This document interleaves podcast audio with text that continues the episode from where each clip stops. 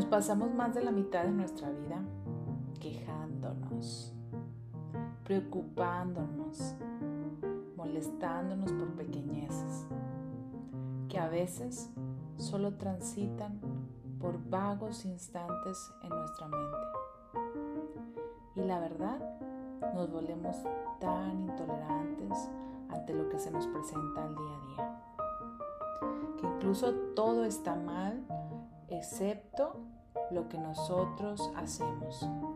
Eso está bien, es bueno y merece ser reconocido. Olvidamos la humildad, la sencillez y ser agradecidos con lo que tenemos. Por lo contrario, optamos por vestirnos de amargura, aires de grandeza y nos volvemos superficiales. Olvidamos los pilares, la razón de vivir, el calor de la vida. Dejamos que se enfríe con lo banal, con lo pasajero y con lo que no nos llevaremos definitivamente al partir. Pero a veces me pregunto, si de pronto nos encontráramos totalmente desnudos, sin un hogar, sin todo lo que poseemos, ¿qué es lo que nos haría realmente valiosos? ¿Qué nos haría brillar? Hoy hago esta reflexión pensando en el inicio de un nuevo año.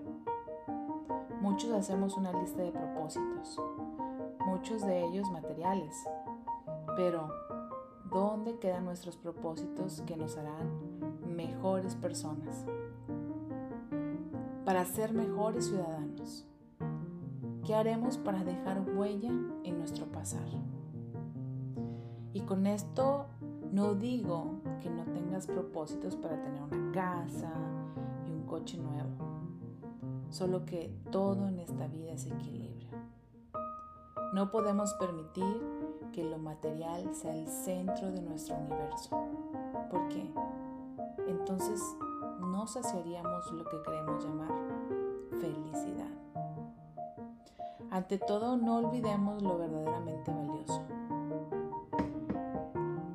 La vida tan solo es un instante y la mayor satisfacción es aprender a dejarse llevar por las cosas que en verdad tienen valor y le dan sentido a nuestro caminar. Intentar no quejarnos tanto y disfrutar del viaje con todos y sus altibajos. Deseo de todo corazón que tus propósitos y tus sueños se cumplan en base al trabajo que realices en este 2022. De todo corazón, lo mejor para ti y para todos tus seres queridos. Un gusto poder compartir contigo esta reflexión. Mi nombre es Cecilia de la Paz y nos vemos pronto.